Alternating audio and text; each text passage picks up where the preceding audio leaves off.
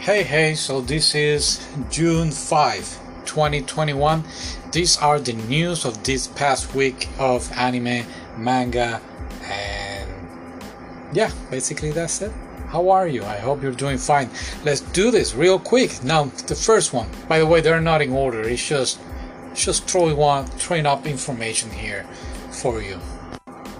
Now, the first one is this administrator of um of a web page he was doing some piracy, placing mangas on the page. He was sentenced to three years in prison, plus he has to pay some fines. And that's why I keep saying very important. We have, we don't have to allow this to happen.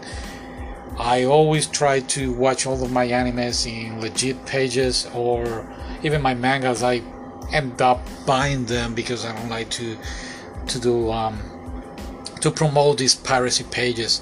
So yeah, it's basically it's going to hurt the industry, and that's the next um, new that I'm going to bring you is this Japanese director is explaining how Chinese censor is affecting anime. Basically, long story short, this Japanese director is complaining that they have to either traduce the anime to Chinese or they have to um, traduce the manga to Chinese so they can sell it outside the Japan country. Now, keep in mind, not everyone is a fan of Japan of anime in Japan, so they have to sell the product around the world, like the U.S. or Latin America or Europe, whatever you want. And China is one of the major um, buyers. But at the same time, they have to sell. They have to prepare everything quick so they can sell it over there in China but at the same time they are making bad quality or bad products and people are starting to complain.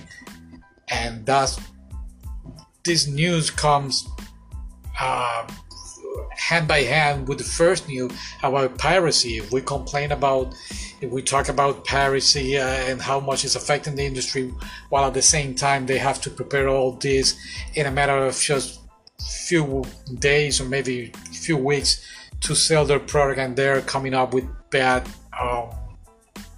merchandise or, or traduction, uh, translation is going to affect the industry. I remember this happening with Domestic Girlfriend. They translate some things in, in English and they realize that, oh, that's not what we meant. And they have to refix it. And the same with another movie. Uh, I don't remember. Anyway, let's continue with the news. Um, Sailor Moon and Demon Slayer, they're gonna get their stage play um, in August, if I'm not mistaken. The Demon Slayer stage play is not gonna be like the anime or the manga. It's gonna be like a side story of what if this would have happened. I need to find some more information about that. Tokyo Reven- Revengers live action is coming in in July 9.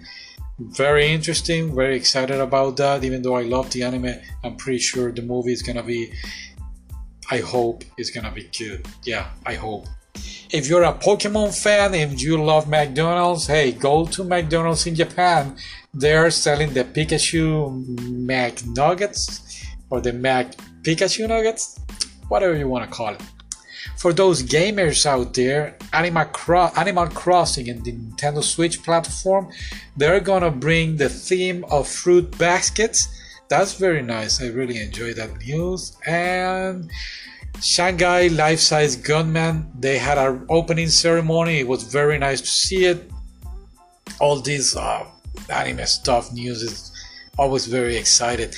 Shadow House Anime is going to start with their translation in English. I'm very excited about that. I have I know I haven't talked about Shadow House for a while, maybe never, but we need to keep this anime in in, in our eyes. Pretty sure we're gonna talk about it later. Alright, so that's the news this week, and I'll see you next week with more news, I guess. Eh, we'll see. Bye.